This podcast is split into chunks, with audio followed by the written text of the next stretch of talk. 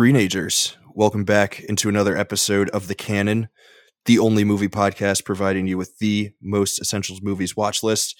Uh, we got another great episode today. We are rounding out our spooky season celebration, our Halloween celebration.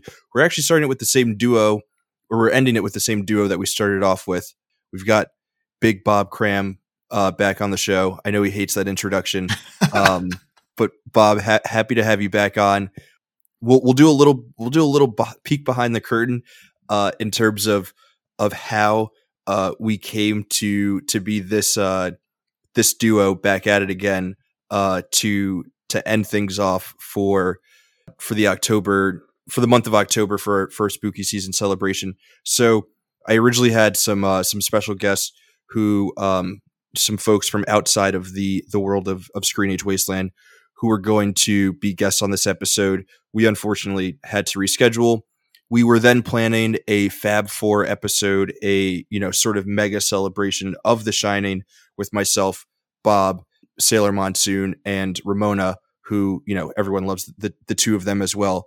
They both had to drop out, so now that just means we get a whole lot more Bob time. So I'm I'm happy that that we're that we're doing this. Bob, how's it going? It's going pretty good. We're halfway through um, spooky season, and uh, what better time to to talk about one of the best horror movies ever made? One of the best horror movies ever made. I would say one of the best movies ever made. I'm going to be a bit candid here. Uh, this is maybe my favorite movie of all time. I have a very unhealthy obsession with this movie. I've seen it you know more times than I can count. I've seen uh, the documentary Room 237, which I'm sure we'll touch on throughout the episode. I've seen that more times than any sane person uh, should see that movie. I own multiple pieces of The Shining merchandise, including a T-shirt that has "Great Party, Isn't It?" guy on, and I always get really upset. Well, not upset, but I get a little disappointed when I wear it and people don't get the reference. I assume that everyone is as much of a sicko as I am and immediately knows that reference. A few years ago for Halloween, my girlfriend and I we dressed up as the Grady girls and it was a smash hit, I got to say. Awesome. So, I like this is this might be the first movie that I didn't rewatch for uh for the episode because I just like I know it so inside and out. Uh it's a movie that like truly lives with me uh, every day of my life. I, like I said, have an unhealthy obsession with it. So if, if someone else were doing the canon and like looking for for guests to bring on for the episode, like I would be the guest host for this episode of the canon. That's how much I love The Shining. Yeah. So, oh, that's awesome. We should have got you to write the actual canon piece. I I should have, but I, I I'm I haven't read uh the piece yet, Bob. it's gonna be fully it will, it'll disappoint you i'm sure mm. i'm sure I, I, I'm I'm sure it's amazing. What's your are are you do you think that you have like the same sort of unhealthy obsession with this movie that I do, or is your relationship to it much more normal? Uh, I think I think my relationship in comparison to yours is is much more normal. I love this movie. Uh, it's it's one of my favorite movies, but it's not it's not in my top 10, which I know is, mm. I feel like if we were in person, I would be in physical danger at this moment. but, but part of that is because I'm, I'm in Maine. I, I live in Maine. I mm-hmm. grew up here and, uh, uh, I read Carrie when I was like eight years old you know so so i i had read the book quite a bit before the mm-hmm. the movie came out so when i first saw it i kept being jarred by the elements that are missing from the book unlike stephen king i actually found it to be an amazing movie but but mm-hmm. i didn't mm-hmm. have a clean experience with it so okay that's interesting yeah i'm approaching it from the complete opposite end. I've never read The Shining. I've I've actually never read any Stephen King. I, I am a little ashamed to admit that, but oh no, that is interesting. That so you you had read the book a few times before you'd seen the movie. Yeah, well, it's weird because I I actually prefer the movie, the Kubrick's movie, because uh, this is probably more personal than it needs to be, but mm-hmm. uh, the book uh, resonated with me on a, a, complicated emotional level because at, at one point my mother was in a relationship that had uncomfortable echoes of mm. the relationship in the book and so it was it was a difficult thing for me to to enjoy on that yeah. level but the mm-hmm. this the overt supernatural elements like the uh in in the book there is uh instead of a hedge maze there are topiary animals that mm-hmm. that uh change and move over the course of the film and then become a uh, film book and then become animated in a much more obvious way towards the end of the book uh, and so I miss those sorts of things. But the the book itself, like I said, I have a complicated relationship, and my my love for The Shining is uncomplicated by any of that stuff. That's good to know that the that the movie relationship isn't as complicated as the book yeah. relationship, because we are here to talk about the movie The Shining and not the book The Shining. Although right. I'm sure during our conversation, elements of the book will you know pop up every now and then. So yeah, that's I mean that's all great background. So we're here. We're uh, less than a week away from Halloween.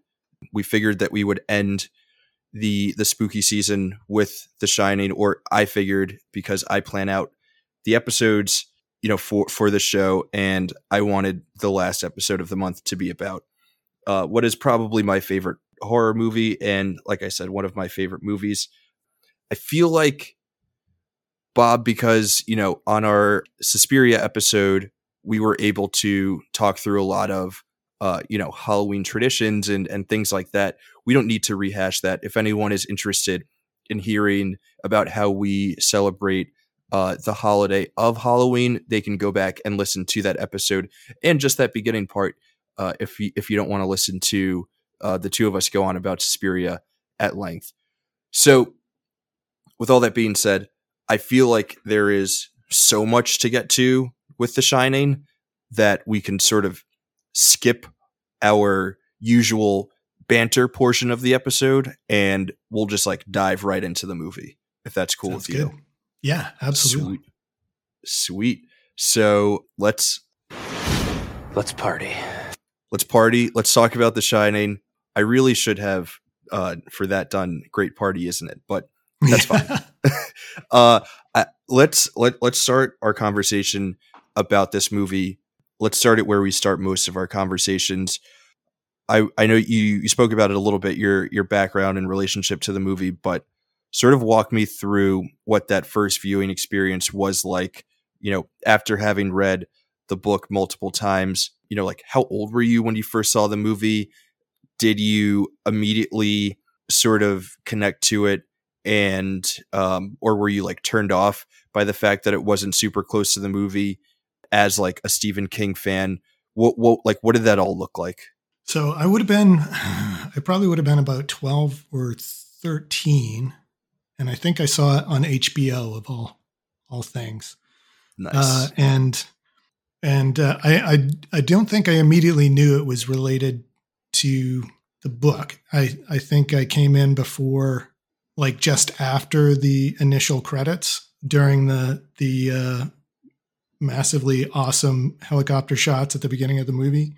Yeah. Uh, so I ended up sitting and watching it, and I'm I'm not sure I was supposed to be watching it. So this this makes me think it was probably at I was supposed to be being babysat or something like that. Of course, I was too old for that at 12. Uh, but I remember watching it just in horrid fascination because it's immediately scary to me. Like the music is immediately creepy mm-hmm. and scary. And it was only as it went along and I'm like, oh, that's Danny. That's, you know, that's Tony. That's, you know, uh, mm-hmm. Jacket. That's all of these things. Oh, it's the book. And, th- and then I started to pay attention. But by then I was so caught up in the atmosphere. And I, and I will admit that this is one of the very few horror movies that ever gave me nightmares. Mm. Uh, and that that night, the the woman from room two thirty seven got up from that tub a lot in my dreams. yeah. It was yeah, and I woke up screaming every time. So uh, that I, re- I, remember being uh, scared by it, which was already at that point a rare thing, and confused because there were things that weren't right, quote, and then things that were added, like the girls and and the hedge maze, were just so incredibly awesome that yeah, I mm-hmm. I I don't think I got up that entire time. So one that woman in room 237 will terrify you and haunt your dreams probably the first time after you watch this movie like no matter what age you are whether you're 12 or you know you know 46 uh that will always be be terrifying. I i think i i feel like everyone who has seen this movie will will agree that that that particular scene is one that will will haunt you in a way that that a lot of other scenes in you know so many scary movies just will not. There i i don't, I don't even know which jumping off point well i gotta i, I gotta hear what your so, first experience was. Oh you know i actually don't remember the first time that i watched this movie. It must have been in high school because i and this is something that i've repeated on you know all of the episodes uh throughout this spooky season but I growing up was not someone who enjoyed horror movies. I okay, this is a story I actually I haven't told on the show yet, but to sort of give you an idea of how big of a scaredy cat I was when I was like 7, my father took me to see uh Casper the Friendly Ghost and I ran out of the theater. Maybe 20 minutes into the movie because oh I was so scared of the friendly ghost. Like I was not built for horror movies at all. And somehow throughout the course of my life, I have been able to correct that a little bit and, you know, fall in love with movies like like The Shining.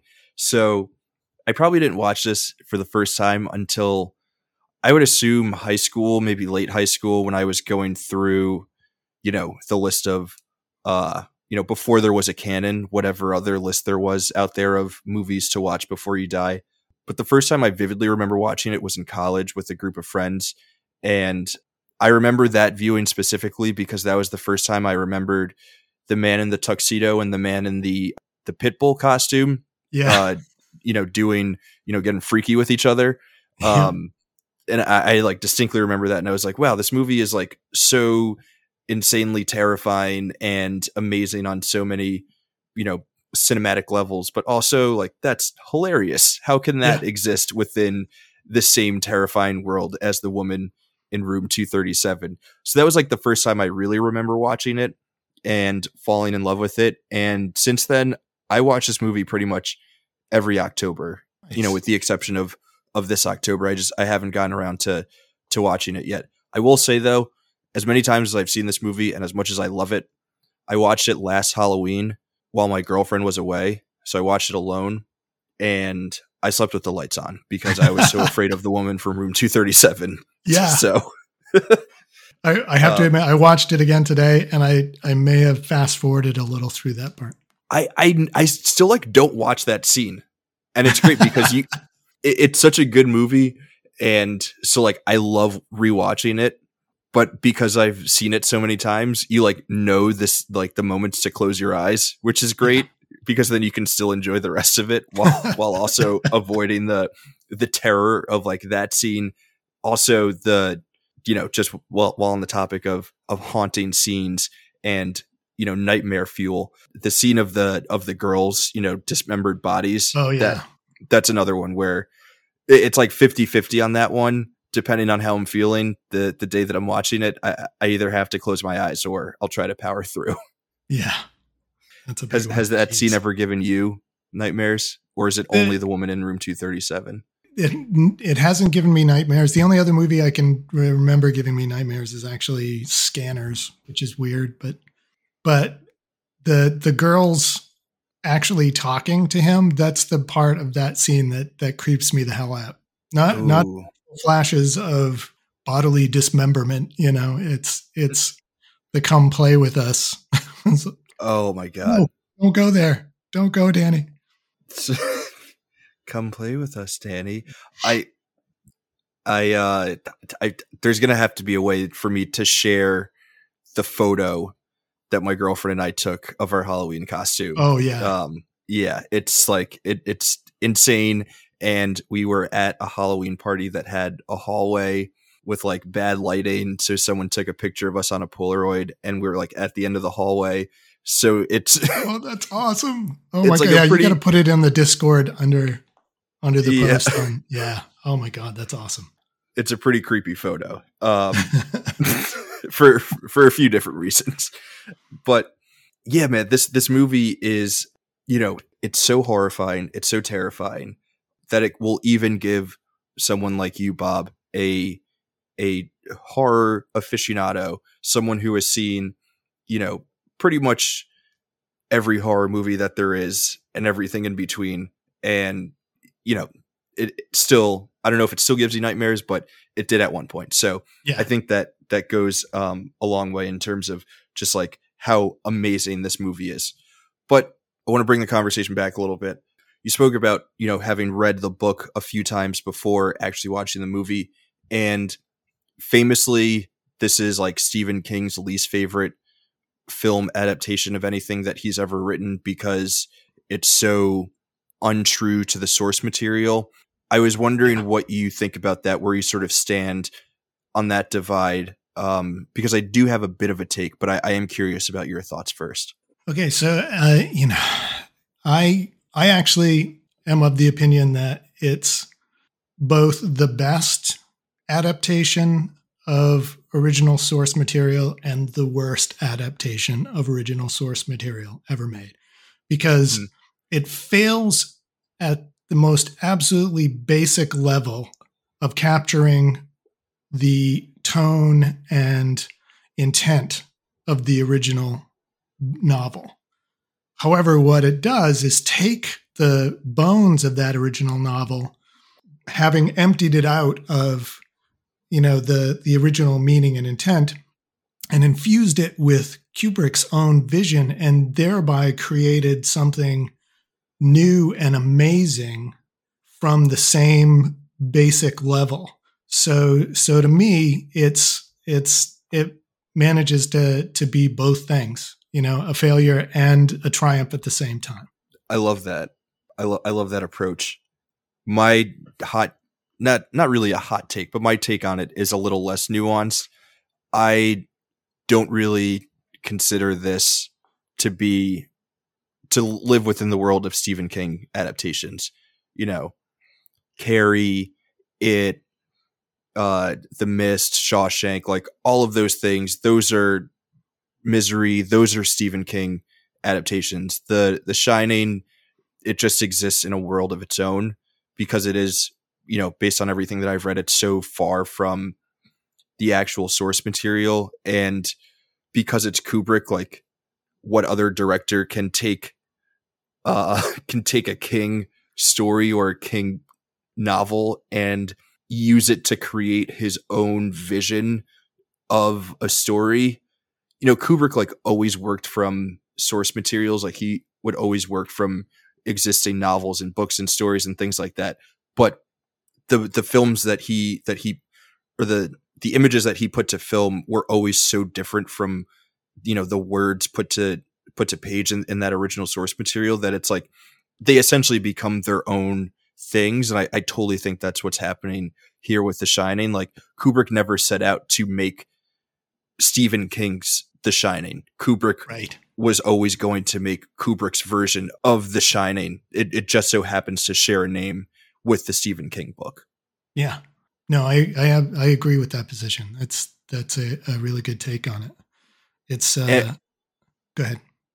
Oh, sorry. I was just going to say it, it allows us to to then get to to your position where we're enjoying both things. You know, we can enjoy the Stephen King version for um for everything that he's doing there and you know how amazing he is as a writer and we get to enjoy the Kubrick version for everything that it is and enjoy, you know, all of the reasons why we love Stanley Kubrick. Yeah. That's awesome. I, the, the only other thing that I, other movie that I can think of that fits that same sort of level, and probably there are plenty, but the only one I can think of, and it's because I was just listening to the beginning of it this morning, was of the your podcast of it this morning was is uh, John Carpenter's The Thing, which transcends the mm. original short story so much it becomes its own thing.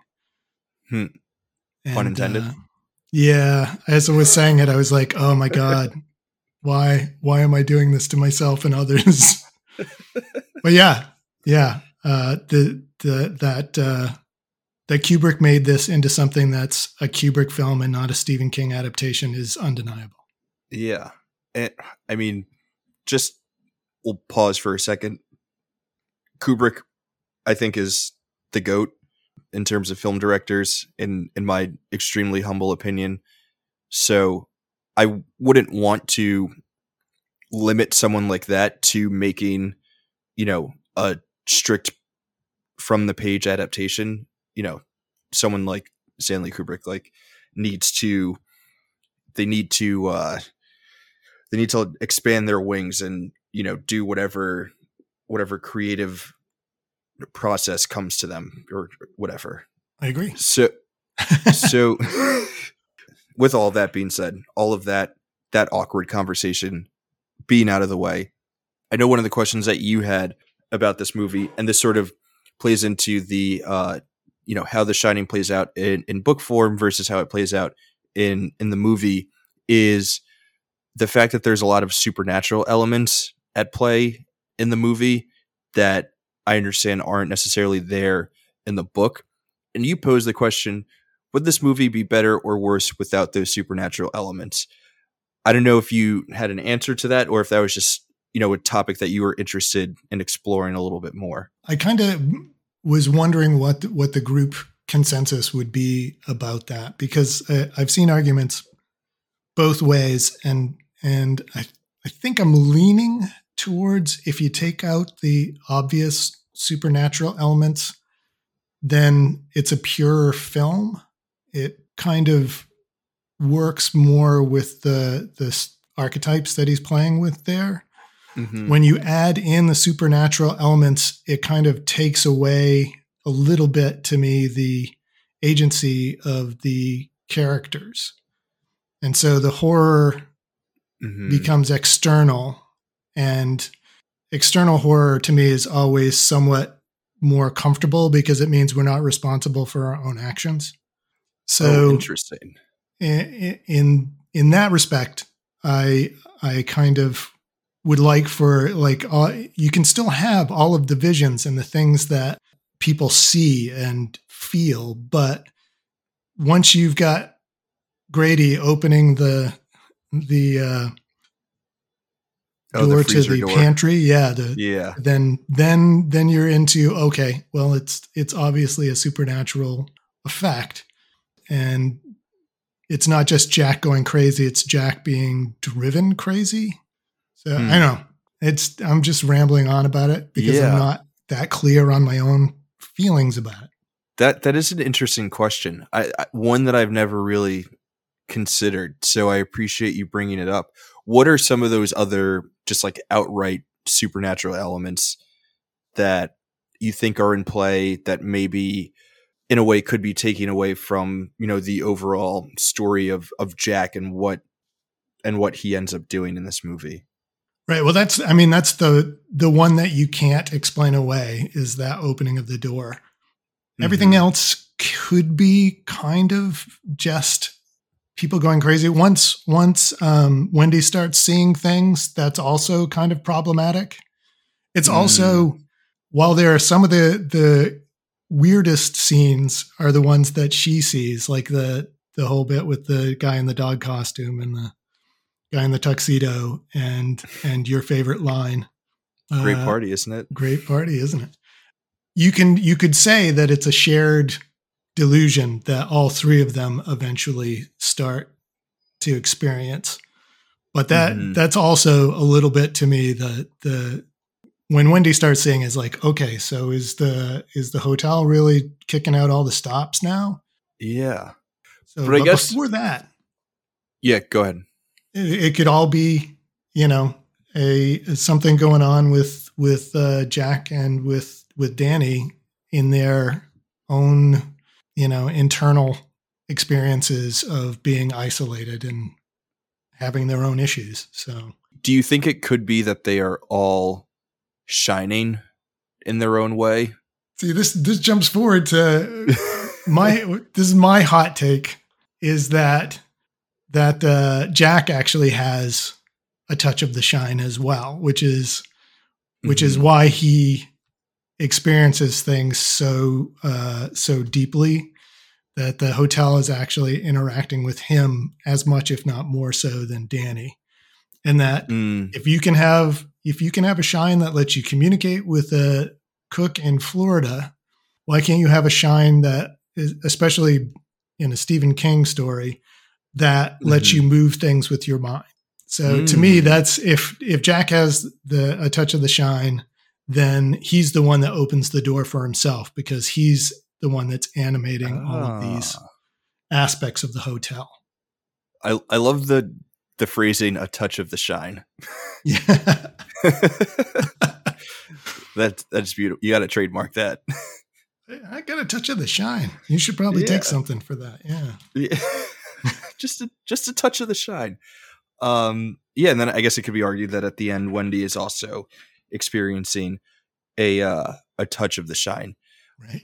So I, I really do like that question of of whether or not you know how much the the supernatural element really you know takes away from or enhances the story. I I just I've always known it as a ghost story, so I've never thought of it as like being able to not be that. But I feel like your question, you know, in particular with with regards to to the characters and like how they act and and their their agency and all of this i guess we can talk about that a little bit. So like what do you what do you make of these three characters? And i guess we'll we'll start with jack in particular. Just like how do you see him as a character and how do you read his like overall character arc and I, am going to apologize now for constantly going back to the the book in my comparisons to this Oh no, please. But don't. that's my initial experience, so it's always there when I'm watching the movie as well. In in King's book, Jack is a, uh, a, a essentially a good man who, in fact, in the in the book, it's he and Danny who have the special relationship. They're they're closer than Wendy and Danny are. But he's a good man who has a flaw that the hotel exploits and mm. kind of pushes him into It's like a man who descends into evil mm-hmm. with the pressure of the, the outside pressure of the hotel the entire time.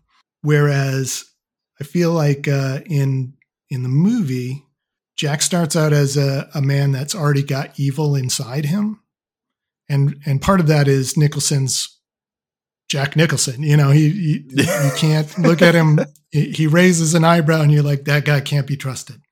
I'm sorry. He saw it on the television. he saw it on the television. Yeah, exactly. so to me, it's it's uh, you know, he's he starts off on on the bad side of things, and and the isolation and the hotel kind of slide him deeper into it.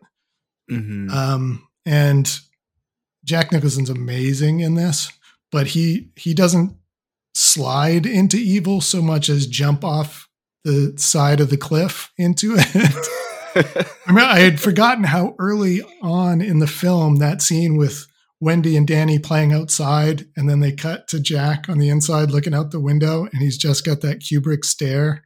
Oh my God. And I'm like, holy crap, that's like 40 minutes into the film, 35, 40 minutes into the film, and he's already yeah. looking like he's going to kill somebody. Yeah. That's, uh, I mean, the, the Kubrick stare. That's just. Yeah. Yeah. And I keep saying Kubrick because I've said that that way forever. I keep.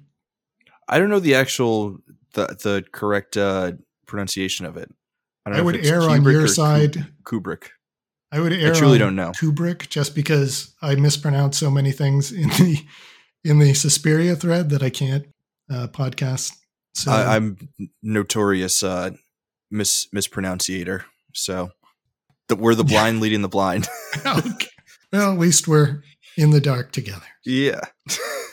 Neither of us has a touch of the shine. No, not at all. no, no shining here. yeah, man, he is. It's such an interesting performance because it's so outrageously over the top, but it kind of needs to be for this movie. And yeah. I think it's interesting when you think about Kubrick as a filmmaker, especially like his relationship to actors and how he viewed actors and how he used actors and for those unfamiliar, Kubrick was like notorious for making actors do like a thousand takes of everything and having them play it 8 million different ways to the point where a lot of his perf- a lot of performances in his films sort of read as unnatural in the way that they're performed. And a lot of that is just because he like breaks actors down to a point where they like don't know how to act anymore. And a lot of that is because he viewed actors as like the same as an editing technique or uh you know certain uh props or, or things that are you know w- within the frame they were just another tool for him to tell his story. Like it you never watch a stanley kubrick movie and think like oh this is like a vehicle for x actor. It is oh like you always know who is in charge. So it's like interesting that it seems like Jack Nicholson is like maybe the only actor to ever have like fun with doing a Kubrick performance, which is like really weird. I don't know if you if you get that same sort of vibe from yeah. from this performance as well. Yeah, and and you know, looking at the little bits in Kubrick's daughter did a documentary on the making of this film and her home movies of the in in the background. Jack Nicholson's always like so relaxed and just kind of you know ready to go and, and uh, yeah shelley duvall did not have the the same treatment yeah over well, the course okay. of the film so. since, since we're here i feel like we have to talk about how that you know is juxtaposed against how jack nicholson's performance and mood on set is juxtaposed with shelley duvall's experience on set because it's pretty I think it, it's well known, it's out there, but it's it's worth talking about. Yeah, and it's you know it's it's relatively fresh to to my mind. Like I hadn't read much about it until I was doing the the canon post, mm-hmm. so it's a little raw for me as far as it feels. You know, the I I kind of want to term it abuse because oh yeah yeah because she was you know isolated from other members of of the cast. They were specifically told not to interact with her in a positive manner.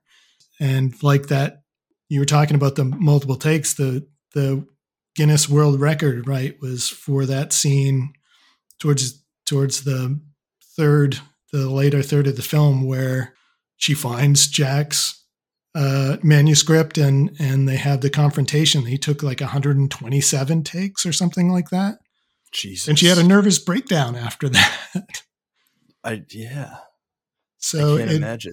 Yeah, and and the the thing that kills me is that of course that was the first year of the Razzies, and she was mm. the first recipient of the Razzie for for a lead actress, and I I feel terrible because her she's not really acting in some of those scenes.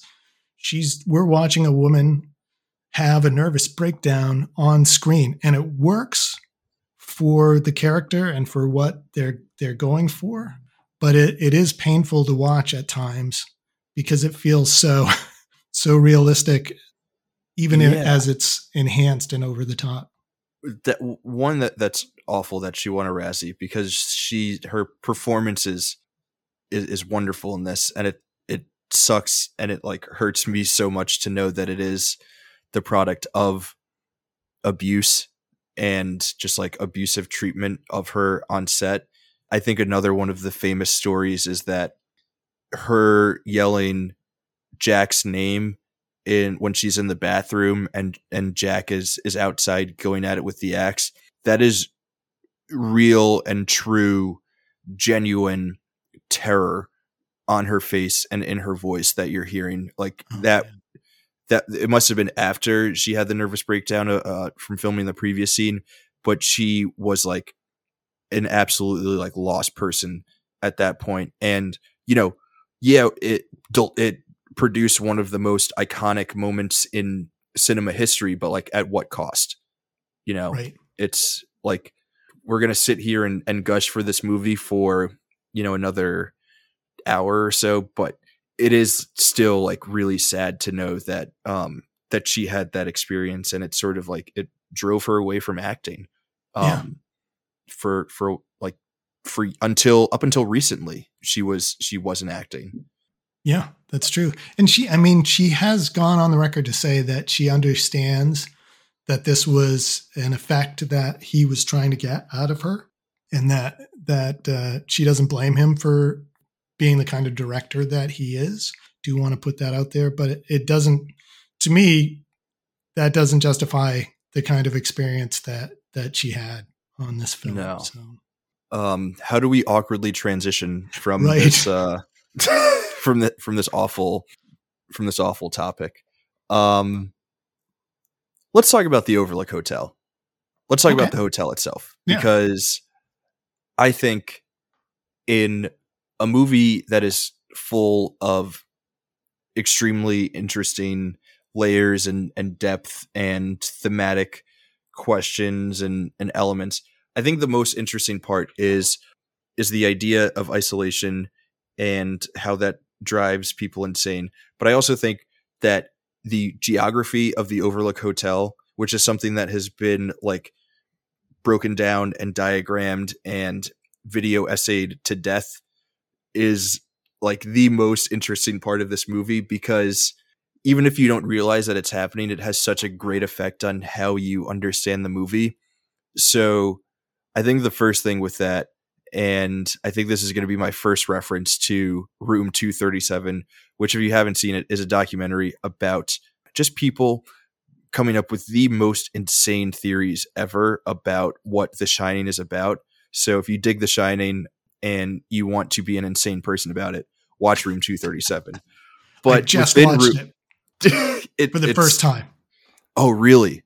Yeah, It's wild. it is. It's wild. And I think I think the reason why I come away with a lot of movies with like insane readings is because of that that documentary. I think it had like a really negative effect on how I watch movies. Where now like I you know, I'm talking to friends or I'm on the show and I'm just like, what if this is what the movie is about? And everyone's like, you're crazy. Um, but the thing I want to reference from from room 237 is the impossible window yes. and it's like one of the first scenes and it immediately sets up that like things are not okay here so bob why don't you quickly walk us through uh, what the impossible window is Okay. Uh, so again, having only watched that documentary once, you're probably better at describing this, but you'll you'll correct me if I get things wrong. So when Jack goes to the hotel, I mean, it shows up a couple of times, but Jack goes to the hotel for the first time for the interview. He's directed down a hallway and into a room. It takes a left towards the the office and a right but if you are looking directly down the hallway that he first starts down it goes past this office and like there there's an elevator or uh, another area off to the left. So the the hotel kind of continues but when he walks into the office there's a window in the office that looks outside and it should be looking like on a hallway or something. It's kind of in the middle of the hotel almost. yeah So it's an impossible window. And uh and like you said, it's not something that I noticed when I have watched the movie before, but it's I think it does unsettle you. That that office has always been unsettling to me for some stupid reason. Now I think I know why. yeah so you're like how does this work um Wait a minute. yeah that's that's not right so yeah so like in that early scene you're immediately you're immediately given a geography that just doesn't work. It doesn't make any sense. But everything about the conversation seems like nice and normal uh, during his interview process you know there's there's like not much about it that would suggest that there's some weird stuff happening. Oh besides the fact that the guy interviewing him mentions that uh, a couple years back some dude went crazy and killed his whole family. Um but besides that it's like Yeah, it's like pretty normal. Um, uh, and I like the documentary then, pointing out that there's a little miniature axe in his pen container. Oh, I did not uh, notice that. Yeah, yeah, there's that documentary is is absolutely wild, and yeah. it will it for, for for for some like me, it might break your brain, um, but it will also be pretty interesting to just hear about how people think about think about movies. So the other thing with the geography of of the hotel is Danny's tricycle rides through the hallways, which I think it's also mentioned in, in room 237. But essentially, if you follow the path uh, that he, there are two tricycle, tricycle scenes. There's one where he's on the first floor, and then there's another where he's on the second floor. And if you follow the paths of the two trips that he takes, they essentially don't line up to be in the same hotel. Yeah. And then, so then the last thing with that, which is, I think, a, a bit more obvious to, you know, just your standard viewer, is that scene where the scene right before Jack ends up going into room 237 when Danny goes in there and we don't see what happens. He's playing with his truck right in the hallway and a tennis ball rolls up and when the tennis ball rolls up there's like one uh one like low angle shot of Danny playing on the ground and the carpet is arranged one way and then there's another shot from like above of Danny standing up to look at the tennis ball and it's like a completely different carpet arrangement. Yeah. Uh, and yeah. you like it's like I mean it's not that subtle, but it again, it's just like everything in this hotel is like freaky and off and nothing makes sense here. Right, right. And and if it was another director, you'd be like, "Oh, well, they just screwed up continuity." But there's no way on earth that Kubrick is going to screw that up. So it's got to be on purpose. Now you that's that's where you start down the rabbit hole. So what did he mean by that? Why did he do yeah. it that way? You know, is this so, the yeah, hotel starting to shine? You know, yeah, right, yeah, yeah.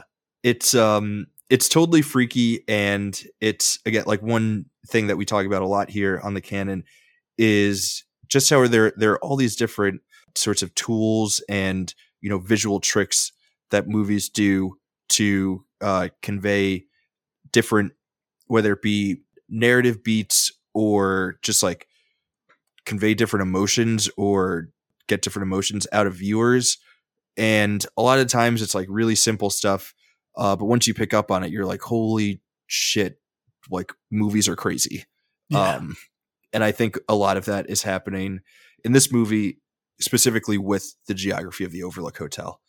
But the other thing I mentioned that is like a big theme of this movie is isolation and like how cabin fever comes comes from that. So Bob, I was just wondering what your your thoughts were on on that whole theme of of isolation and sort of like how it plays out for for all three of the the main characters. Right, and this is this calls back to for me to uh to the thing again because that's all also a movie about isolation, not just isolation where you're a group of men in the middle of uh, the Antarctic or the Arctic and unable to contact human beings, but also the awareness that you're completely alone inside your own head. You can never be sure, mm. especially in that movie, what another person yeah. is thinking or if they're another person. And in this movie, I feel like the the isolation is a is a whole is a part of everything being an aspect of a maze. You know, the the hotel has a maze and the hotel is a maze. Mm. And in the sense of each of these characters over the the course of the film, they start becoming more and more isolated from each other. Mm-hmm. And their relationship becomes the maze because you can almost feel Wendy like being unable to figure out how to navigate her relationship with Jack anymore. She's getting further and further from who he is and what he is, and she's lost. Mm-hmm.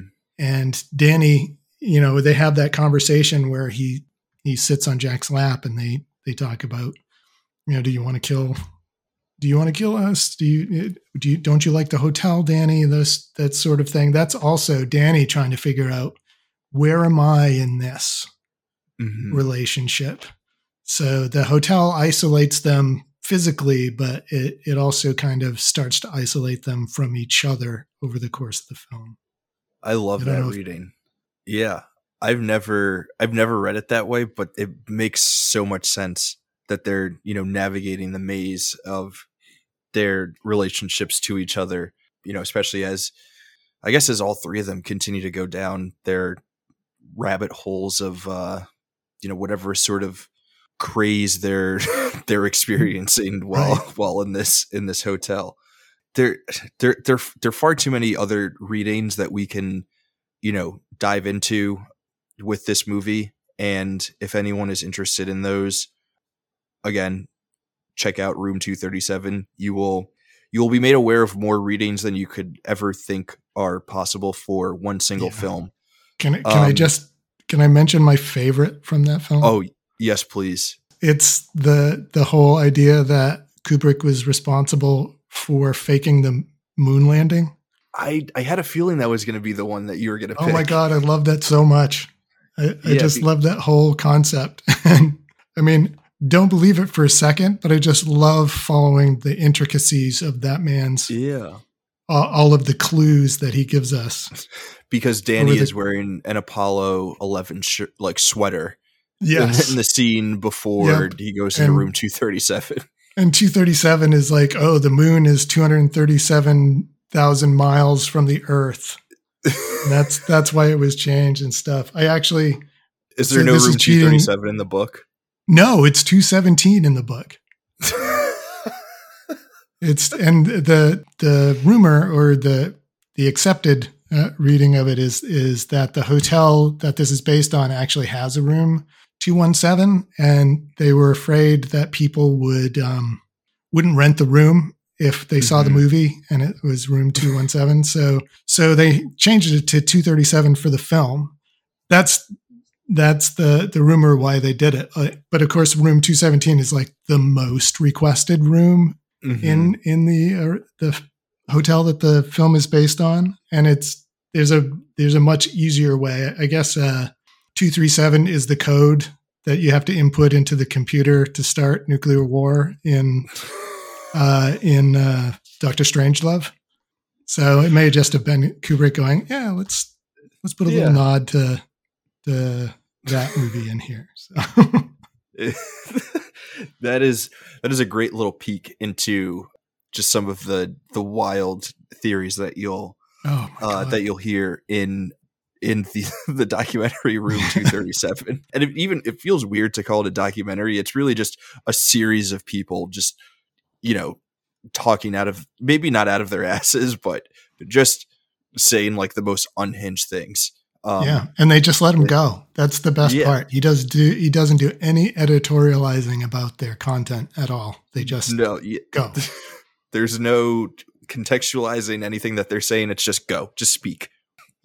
Go yep. off. And it freaks me out a little. And we can stop talking about this, but it freaks me out a little because the they use images from films that have nothing to do with The Shining, and like one of them is a, a classic Italian gore film called uh, Demons, and I'm like, oh, this is hmm. one of my favorite.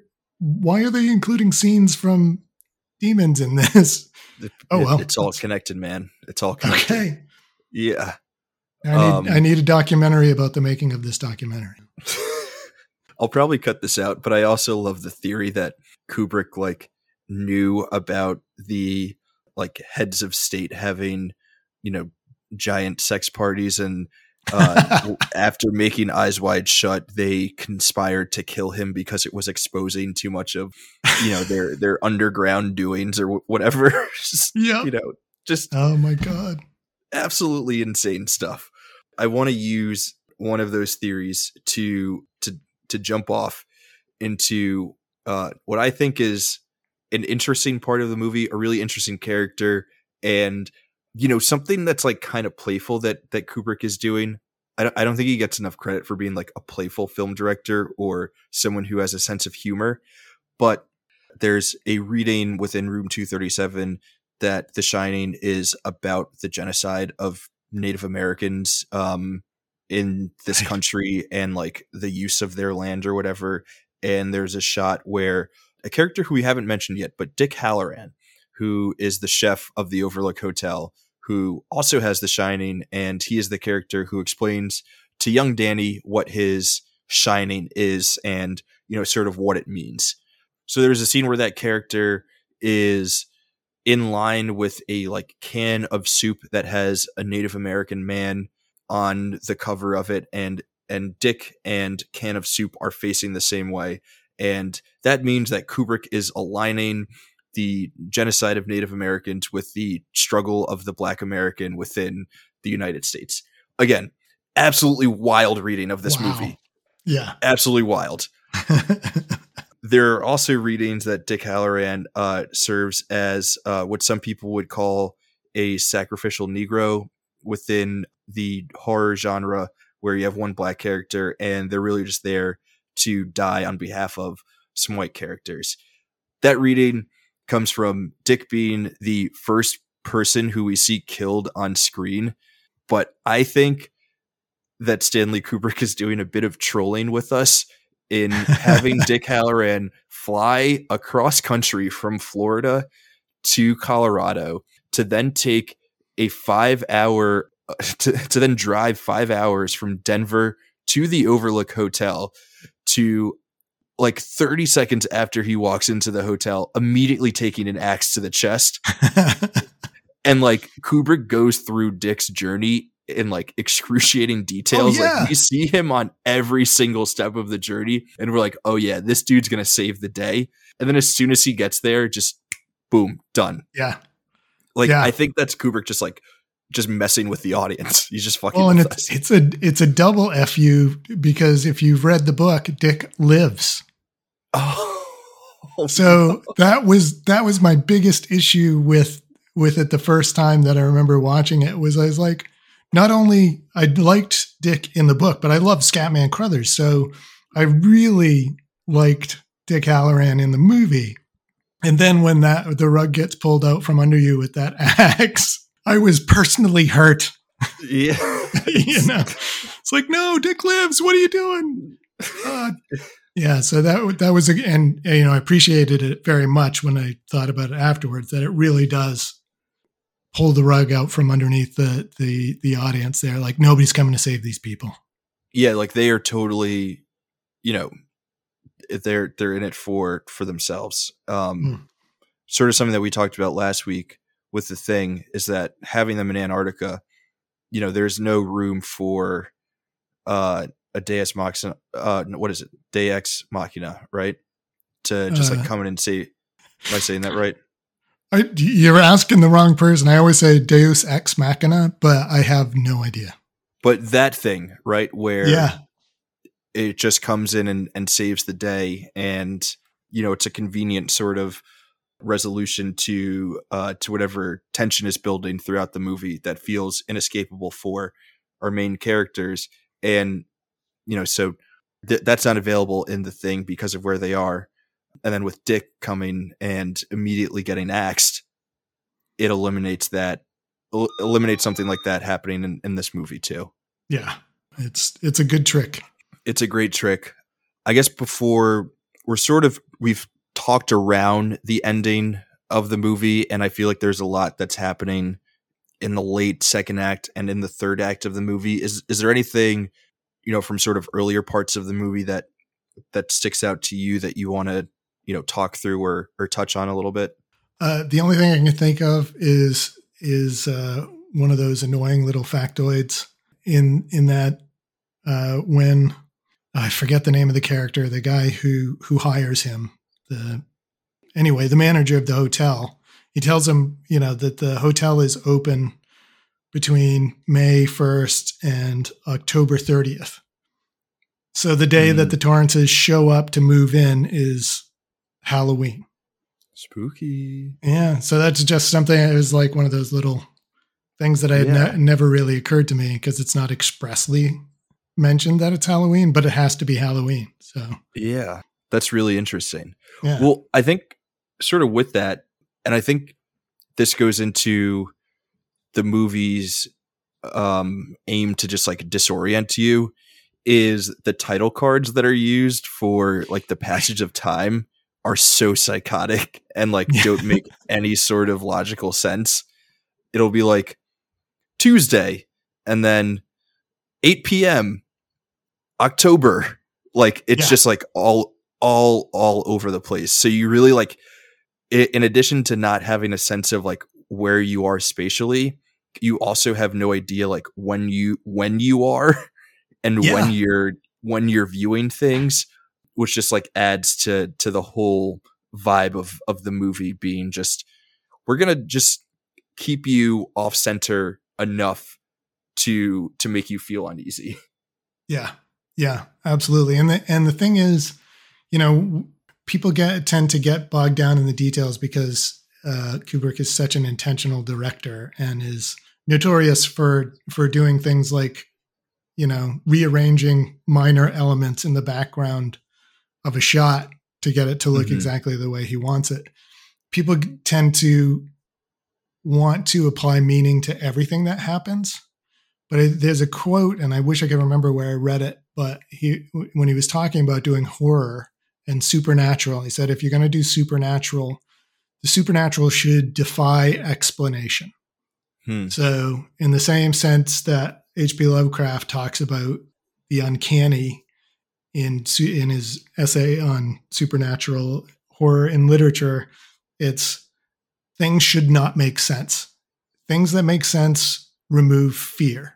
So everything that that Kubrick does that doesn't make sense, the layout of the, the, the film, the title cards, these things contribute to that sense of unease and and the uncanny.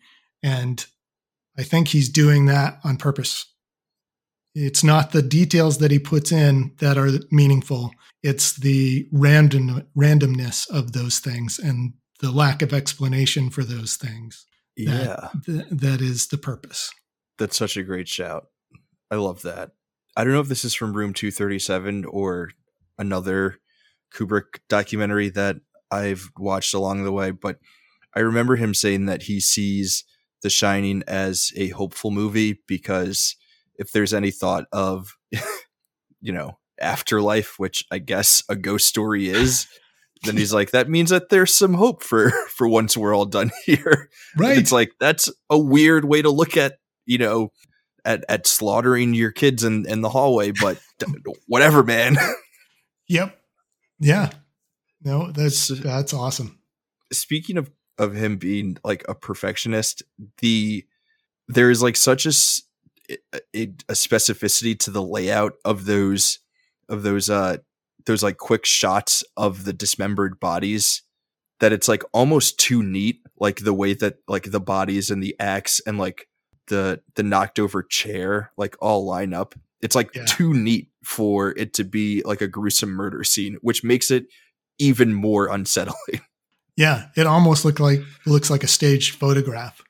Yeah either way it gives me nightmares i yeah like I'm like freaking out in in my house right now, like while we record this. So sorry, it's it's nighttime too. So yeah, it's like the, there's nothing for me to be, you know, afraid about. My but I'm getting freaked out just talking about this movie. But I love it so much that I, I, I can't stop watching it, no matter how much it freaks me out.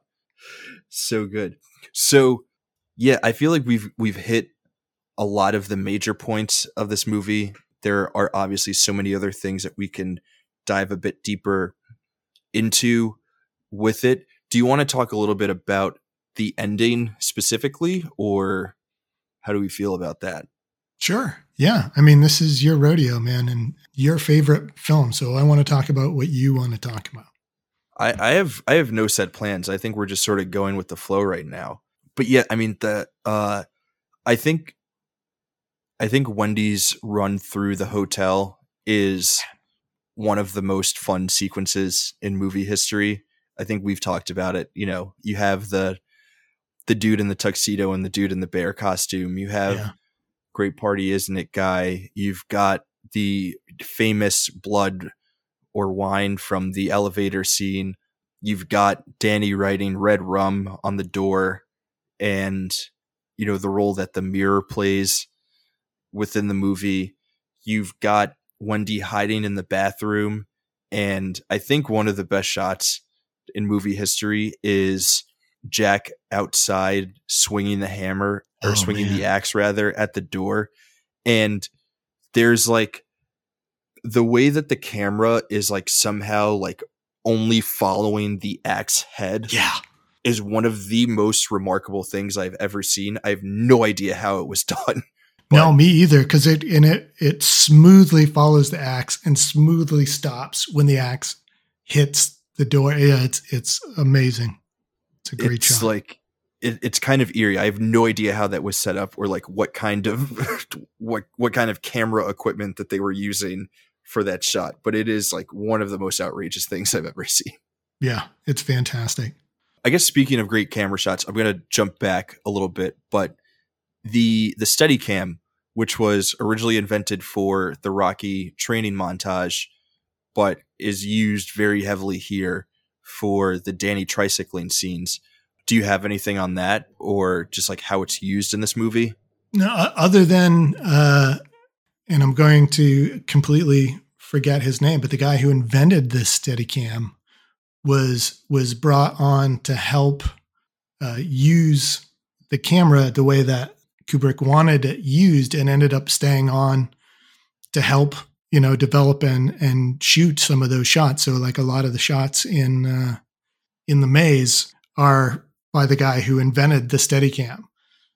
Oh, uh, nice. Uh, yeah. So, uh, and he uh, he does a documentary, not a documentary. He does a commentary track on on one, at least one of the Blu-ray releases, and it's it's well worth listening to. Uh, yeah. For for some of those behind the scenes notes, uh, and yeah, I my favorite thing about the Steadicam, and and just the way that he uses the camera throughout the entire film is that we're trained by by uh, movie language that if a camera is moving, it's usually someone's perspective. You know, it, that's kind mm. of dulled down a little bit over since this movie came out, but especially mm-hmm. at, at, at this time, if the camera was moving, it was somebody's perspective.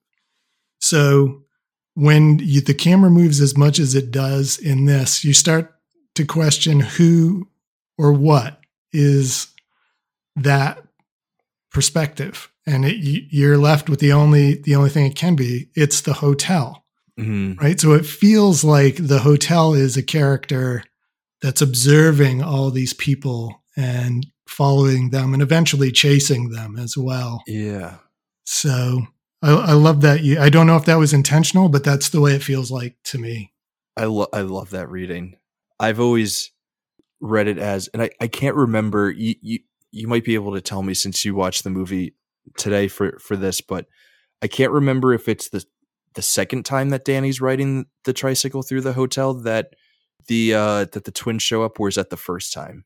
Uh it's I think it's actually the third time, but I can't remember. I just watched it too. Yeah. Is it the because second time? I can't remember. No, the second I, time is he stops at the at room two three seven and then moves oh. on. So I think it is the third yeah. time that he sees the girls. Which is really interesting. And I don't know if it's just from like having absorbed this movie through it just like being a part of the zeitgeist, but I feel like when the camera is following him, it just feels like there is something lurking around every corner. And, you know, when those first two times, because there is nothing, even though you're sort of waiting for it. And it, it might just be like the music that's being used at that time too, that sort of suggests that like something eerie is about to happen. And then you just have these extended takes of him riding around through through the uh through the hotel. Oh no, you don't even have music because uh yeah. in the the one where he's riding downstairs, there's that great sound design where he's on the carpet and it gets quiet and then he's on the wood and it gets loud again and yeah. you're like why is that so creepy it's just yeah it's just wheels on surfaces um, and, well part of part of what makes it creepy i'm sorry to interrupt no please go part of what it makes it makes it creepy is that the the camera is just like a beat behind Danny. So we know it's mm-hmm. not his perspective because otherwise we would be seeing exactly where he's going every time. Mm-hmm. So he turns a corner and the camera turns the corner just a beat later. Yeah. Which, when you finally see the girls, that's the payoff for that particular moment because Danny sees the girls and we see his reaction.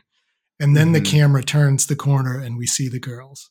Yeah. To me, that's genius. What a genius use of the camera there.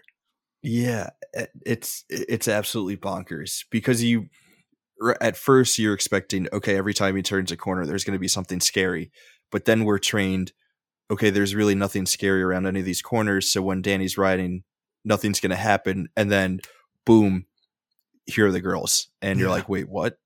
Uh, it's just it, it's like it's a completely it, it's really such an amazing piece of filmmaking that that is like manipulating you as a viewer in ways that is like really hard to understand. And like if you're someone who I think I've said this before on the show, but like my girlfriend, we when we watch movies together, because she's not watching through like a critical lens or anything like that, she really just like gives herself over to movies and like allows them to take her on whatever journey they're they're taking you on. And I feel like no matter how much of a you know critical eye person or analytical movie watcher you want to be like this is a movie that like grabs you and you have to give yourself over to what this movie is doing to you and how it's like manipulating you as a viewer. And i just think that it's it, it's really such a such a special thing to to experience. Yeah i agree. It is it is something it's when when you know how the cake is baked and you don't care because the cake is so delicious.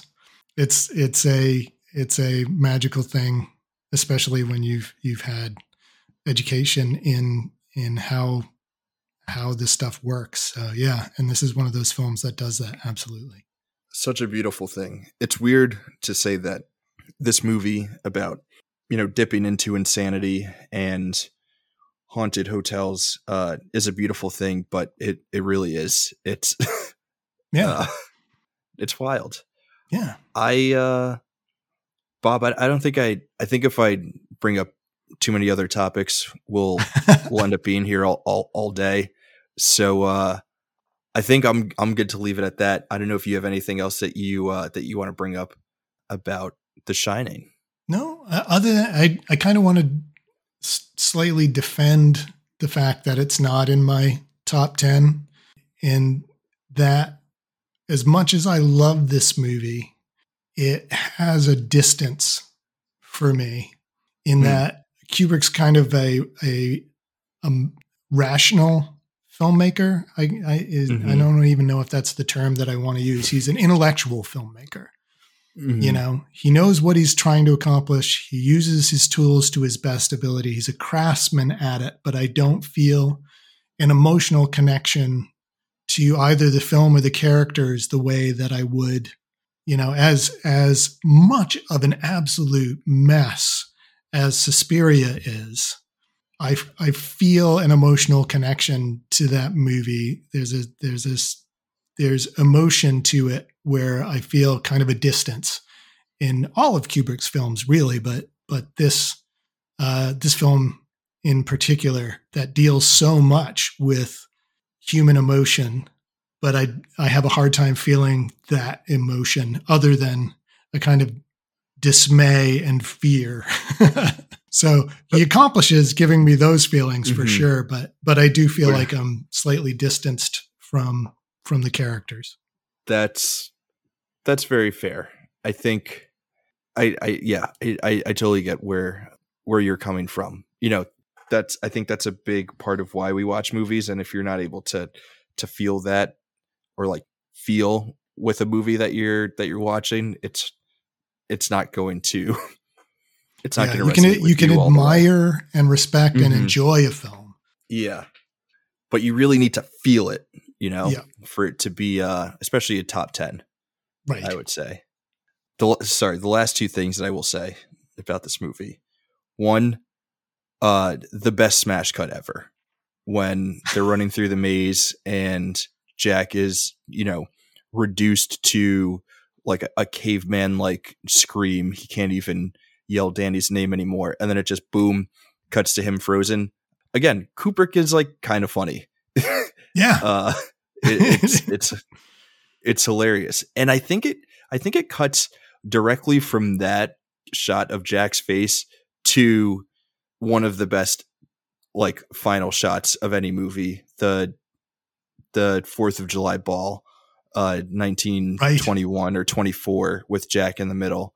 You know, you've you've always been the caretaker, and uh, yeah, it's long just, slow zoom. Yeah, yeah. then the credits roll, and it's like, yep. "F you." it, it, in a lot of ways, this movie is Kubrick just throwing double middle fingers up, like, yep, to yep. the oh, audience oh, in the most loving way possible. Yes, yep. But he is definitely doing his own thing with this. You know, he's like, "Yeah, I'm yeah. going to make a horror movie, but I'm doing it on my terms." Yeah. yep. So you mentioned I don't know I don't remember if you mentioned it, but after we started recording or before, but you you did mention Doctor Sleep, and I didn't know if you wanted to talk about that a little bit or not. Yeah, let's before we get into recommendations, which we obviously will do. So we've been talking a lot this month about horror movies and how the genre is is more inclined to have remakes than other genres. This movie does not have a remake uh, I do want to ask the question if this is an unremakeable movie. So we'll do that before we get into Doctor Sleep. Do, do you think that there could be a remake of The Shining? No, I don't. I I, I honestly think it, it, The Shining as as a Kubrick movie can never be remade. Can somebody do another adaptation of the The Shining, the book? Sure, and they have. And I, you know, I understand that Sailor can defend it quite well, but I I cannot. Uh, but I don't. If you tried to do the same thing, if you tried to remake The Shining, the the Kubrick film, you are destined to fail. It cannot be. It, it cannot be remade in that way. No, I don't. I yeah, I, I I agree. You could you there could be another adaptation of the book. Unfortunately, like you said, Sailor's not here to defend the miniseries. But from from what I've heard, so I've seen Doctor Sleep. I like it. I've heard from people who enjoy Stephen King's writing that Doctor Sleep does a good job of sort of bridging the gap between the movie version of The Shining that we get from Kubrick and Stephen King's sort of intentions with the book that he wrote and obviously the, the, the sequel, which I desperately want to call Doctor Strange and I will make that mistake until the end of time. But Bob, uh, um, what are what are your thoughts on on Doctor Sleep? If you so, if you have seen it and sort of where it fits into to all of this. Yeah, I actually just saw it for the first time this year. I avoided it because I actually didn't like the book too much. I thought it was mm. a hmm. pretty banal sequel to mm-hmm. to one of his best novels, even if I have a complicated relationship with it. So, as much as I like the director, of Doctor Sleep, whose name escapes me. Is it Flanagan? Is it that yes, Flanagan guy? Mike Flanagan. That everyone loves. Yes. Yeah. Yes. So uh, I I've I've watched a bunch of his films uh, and I enjoy them, but I just I didn't expect much from it. And then people were telling me that I that I needed to see it, and that, like you said, it bridged. It kind of does a good job of bridging the Kubrick film and and uh, mm-hmm. uh, King's expectations from his novel and and I thought it was a much better movie than the novel would have suggested. And I do think it does a, a, fairly decent job because I mean, one of the big things in the novel is that Jack redeems himself in the book. In the book, Danny is able to recall him from the grip of the hotel. Mm. And the the boiler in the novel is a constant it's it's Chekhov's boiler. You know, it's it's gonna blow mm-hmm. up at some point. You just know it, but it, it hasn't been. Uh, it it just kind of repeats over the the course of the novel, and then Jack manages to destroy the hotel in in the novel. So that's how he redeems himself of the horror that he puts his family through. But uh, so making Danny the stand-in for that in the in Doctor Sleep was actually a cool little tie-in, and it was kind of fun to see the ghosts and the hotel from a different perspective. Mm-hmm. It doesn't replace or even really enhance Kubrick's film, which I think just still stands alone, but it was a fun addition that uh, I enjoyed. Nice. I feel like it's hard. It's a hard movie for me to talk about because I haven't read Doctor Sleep. I haven't read The Shining. My only knowledge and connection to this world is through Kubrick's movie, and you know nothing is going to live up to it. Especially in my eyes, like a simple film bro like me, like nothing's going to live up to anything that Kubrick ever did. So I was like, yeah, this is cool, but you know, Flanagan's no Stanley Kubrick, so like, what are we going to do there? But I, I do, I understand, you know, why it is appreciated the the way that it is. Yeah, it didn't. I it, it felt a little bit like fan service, you mm-hmm. know, in the sense that it was. I think he enjoyed the hell out of making it, um, mm-hmm. and it's fun, but it's unnecessary. And and even if you're just watching the Kubrick film and then you watch Doctor Sleep, it kind of feels like a disservice to the character of of Danny almost that he ends up being killed by the very hotel that he escaped. Mm-hmm. So if you're looking at it from that perspective, it's it's only if you've done both, I think that it it works as well as it does for for me. Also, a terrifying uh, lady in the bathtub scene, like early on in that movie. So yes. not good. Yep. But Ewan McGregor and Rebecca Ferguson are both super cool. So oh my god, yeah, know, that that's always a plus. They're they're both great. So Doctor Sleep, not a recommendation for either of us, but it is a good transition for us to get into the recommendations uh, section of the episode. Bob, if you're ready, I'm ready to kick off recommendations. I'm almost ready. This is not a recommendation, but I I, I was given as a gift The Shining, the board game, this last oh. Christmas, and I just played it this last weekend for the first time. Mm, so How was it? It's okay. It, it was fun. you play care you play caretakers at the at the Overlook, and you've got to survive the winter, basically from the other caretakers yeah. over the course of the game, the hotel tries to drive you crazy, and if it if it does, you end up chasing after the other caretakers with an axe. Interesting. So it was fun. It was well worth at least one gameplay. So nice. Uh, but it, it's not one of my recommendations. it, it's a it's a pre recommendation. Um, right. Bob, you you've always been the caretaker here. That's oh no we all know that.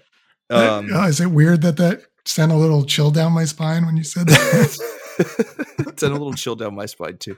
We're scaring ourselves. We got to stop. Or we got to get into recommendations. So, okay. Bob, you know the rules. Yes. I know the rules. Listener, if you're new, uh, for each movie that we uh, introduce into the canon, we also do three recommendations for other things to check out. If you like said movie, at least one of those things has to be another film the other two things can be anything else. It can be more movies, it could be TV shows, comic books, albums, bands, restaurants, literally anything that you can think of. We we like to get really weird with it. Uh, it just has to be connected to the movie of the week in some way, shape, or form. And if you're if we're recommending movies, we try to avoid things that are already in the canon, and we like to s- stick to a strict three recommendation policy. All that being said, Bob, let's jump in. What is your first recommendation for The Shining? Okay, I, I don't actually know if this is in the. I have f- four possibles. Okay, I don't actually know if my first choice is in the canon or not. So if I start and you're like, uh, "That's in the canon," I'll switch. Okay, to, to something we'll, else. Other- we'll we'll let you know if if it's in or not. But okay, please proceed. All right. So this one, this is one of my favorite movies of all time. And it's in my connection with The Shining in that it, it's a, a, critically acclaimed director who came off of a, a film that's uh, that's recognized as one of his best films, but did not do well at the box office. So he turned to horror as a way to to make uh, hopefully do something interesting and and maybe make a financially successful movie. So I know Barry Lyndon did not do great at the box mm. office for for Kubrick, and then turning to horror. That's my loose connection. So like uh, the, my my recommendation is Vampyr by Carl Theodor Dreyer. Not in the canon. not in so the canon. Cheer. Yeah. yeah, so it's it's a, a vampire novel. I think it's 1934, something like that. It was after after Dracula and, and Frankenstein had come out and kind of revealed and and uh, wedded an appetite for horror movies. And it's it's a dreamy, moody, spooky as hell horror movie by a, a, a an artiste of the cinema. It unfortunately mm-hmm did not do too well because it was regarded as not horrific enough to be a horror movie, something that some people said about The Shining as well. He ended up not making another film for like 10 years after Vampyr, but it's it's fantastic. It, the the quote that I always remember from it is that he wanted it to feel like if you if you were in a room and somebody told you that there was a corpse in the next room over, like eh, so you're still in the same room nothing has changed but everything feels different. That's what he wanted this movie vampire to feel like and so Ooh. that's that's my recommendation my first recommendation. Nice. I think this is on i think this is already on my watch list. Cool. um yeah okay cool yeah i got it i got to check that out sweet good start all right i for my first pick, this is a, a recommendation that I'm really excited for. This is one of my favorite movies uh, of at least from the last couple of years. It's probably it will probably end up being you know one of my favorite movies ever. It's a movie that sort of to me it feels similar to my relationship with The Shining for many reasons. It's a movie where a lot of moments and images were just sort of like immediately burned into my brain. Uh, um, another movie that you know I, I, know that this isn't necessarily something that makes a movie great, but another movie that's very quotable, very memeable, looks great on merchandise, on T-shirts, on posters, on things like that. I also think that it's doing a lot of similar things with uh, isolation, disorientation, you know, diving into the depths of insanity in really fun and interesting and scary ways. My first recommendation is The Lighthouse. Oh yeah. I I absolutely adore this movie. I, if I could, I would campaign hard for it to be in the canon, but I don't think that most people connect to The Lighthouse the way that I do. I think I'm a weirdo in, in that regard, but it, absolutely one of my favorite movies. And I walked away and from the first time seeing it, I was like, there are many shades of The Shining in that movie. So yeah, that's my first pick. That's awesome. And I, you know, I think we need to do an update to the canon anyway to include films that have come out since we we first made the list. I think you'd be surprised. I think there's quite a few uh, members that would would happily vote to to yeah. add it in the canon. And I this is a movie that I bounced off of my first. I felt like it was deeper than I was capable of understanding the first time I watched it, but I, have come to around to uh, to the multiple uh, joys of the Lighthouse since I I just watched The Witch, rewatched The Witch this morning, by the way. So I, mm. he's a mm. fantastic filmmaker. Yeah, The Witch great. is in the canon. Yes. Yeah. So great, great addition. I love that pick. It's awesome. What's your What's your second pick? Uh, oh, and in my I did a review of the Lighthouse for for uh, ScreenAge, and and I I mentioned that it feels like a Carl Theodor Dreyer film as part oh, of it. So I have to just read a that. connection. Nice, I love it. All right, so hmm, so I have for my second option, I have either a kind of more artsy fartsy pick or a completely cheesy out there sort of Ooh. one.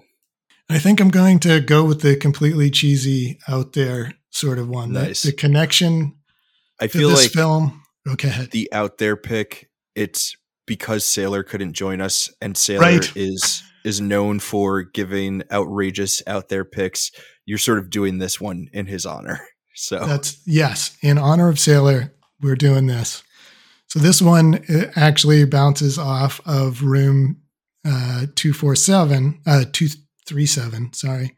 And the, the whole bit about the moon landing being faked just made me think of this film, which is kind of a guilty favorite of mine, Peter Hyams' Capricorn One, which is a uh, 1970s thriller about a faked Mars landing that uh, that goes horribly wrong when the the empty capsule burns up on reentry and uh, they realize that the astronauts are going to have to die.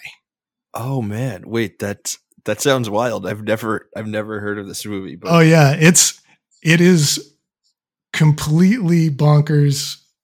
I you know a it's so full of plot holes. It's ridiculous. It also has O.J. Simpson uh, in one of his first uh, film oh. roles, I think, and so it's it's a problematic film, but it's just stupid fun. And uh, and uh, while the the person who who fakes the the film landing in the movie isn't Stanley Kubrick, it it could have been. it could have been, depending on who you ask. Could have been. Yeah. so yeah, oh, that's man. my second pick. That's great. I love that you know, I I had some movies written down that I was going to to pick because I was having a hard time of thinking of like what to recommend for this movie.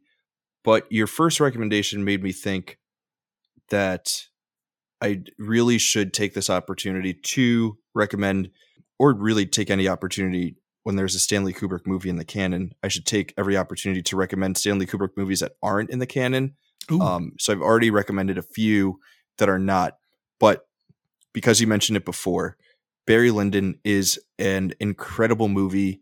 It is like criminally underrated within you know the uh, the filmography of Stanley Kubrick, and I feel like not enough people have seen it. And if you're someone who is just like interested in Kubrick as a filmmaker, Barry Lyndon is like a can't miss.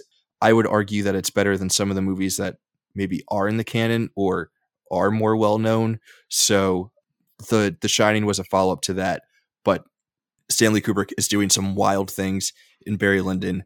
So if you're if you're interested in him as a filmmaker, that is definitely a movie that that's worth checking out. That's awesome. That's I I actually had my my friend uh, Paul Pelletier just earlier this year was like, just saw Barry Lyndon, man. You got to see that movie. It's fantastic. The stuff he does with lighting and yeah, so it's definitely yeah. on my list and very cool recommendation. Yeah. It just looks like it, it, it, looks like a painting from that era just like came to life. It's just it, it's wild. Um, very cool. And one of the yeah. one of the Kubrick films I haven't seen, so that that's always fun. You know, you get to see another Kubrick movie. Yeah. What's not to love? not to love. What's your final pick? Okay, my final pick. I'm, I guess I'm going with video stuff. I had a book, but I won't uh, won't talk about it. So my final pick is a is a riff on the idea of a haunted place, in the sense mm. of rather than it being supernaturally haunted, I wanted to honor the idea of of a place being wrong because of some undefinable but but uh, not necessarily supernatural reason. And this is uh, Nigel Kneale's The Stone Tape.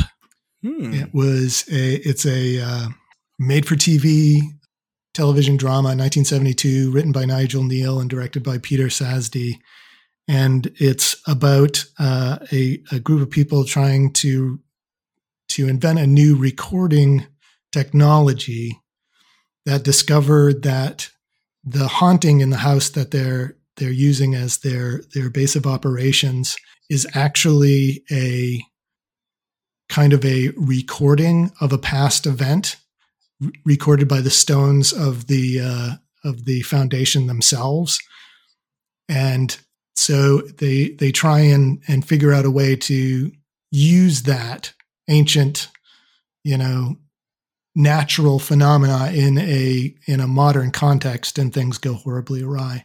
It's I don't think it's really well known.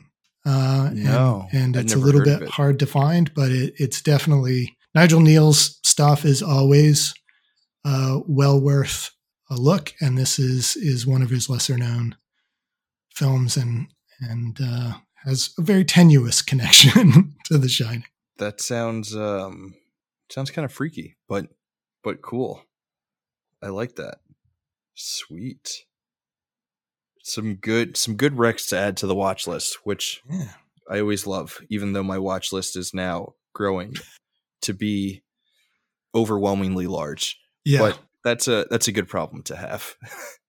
Sweet. So okay, I'm I'm going with some like pretty conventional movie picks for for my recommendations, but again, they're like all movies that are worth checking out and if there is a chance that anyone listening has not seen any of these movies, you know, I'm going to recommend them.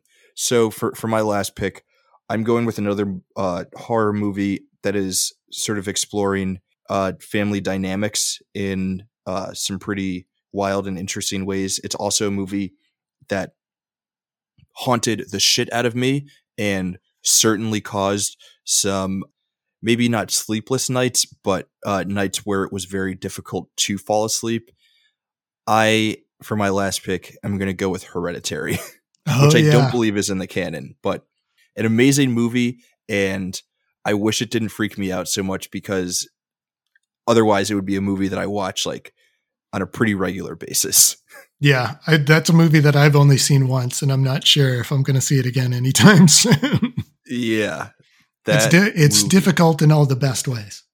Yeah, dude, talk about like just whew, that movie freaked yeah. the the freak out of me. Oh yeah. my god, I feel like I can't even blink right now. I'm just getting scared. talk about something else. Yeah, but yeah, that's uh, fantastic. Oh, the family dynamics in that movie. yeah, a, a, very different family dynamic, but yes. um, you know, parents can be parents can be a, a pain in the neck sometimes. We'll we'll say. Don't you went there. Oh my god. Uh, all right, uh, Bob. Before we uh, before we cause ourselves and and our listeners uh, sleepless nights, let's uh let's run through our recommendations one more time and then uh, and then say our final goodbyes. Okay. Fantastic. So my my first uh, pick was Vampyr by Carl Theodor Dreyer. Second pick was Capricorn One by Peter Hyams, and uh, the Stone Tape was my third choice, written by Nigel Kneale and directed by Peter Sasdy. Sweet. My recommendations are uh, Robert Eggers' uh, The Lighthouse, Stanley Kubrick's Barry Lyndon, and Ari Aster's Hereditary. Three, well, I guess not all scary movies, but three movies. Bob, thank you again for for joining. Um, it's been an absolute pleasure. You are the resident horror expert here at ScreenAge Wasteland, so uh, it's been an absolute pleasure having you on for some of these uh, spooky episodes. You know, starting with uh, with Suspiria, and now ending off the month with with The Shining. We we hope that everyone has a an amazing uh, Halloween next week. We hope you've had fun talking horror movies with us. Uh, Bob, I hope you I hope you've had fun talking horror movies with me. Thank you oh again oh for God. for joining yeah. us. It's fantastic. Thank you for having me on to to talk about your favorite movie. It's a, it's an honor. Thanks a lot. Um, th- thanks again, Bob. Thanks for listening, Screenagers. Uh, we will catch you next week with the Terminator. Uh, it's going to be a fun one. So, yeah, until then, stay spooky, stay safe, and we will see you at the cinemas.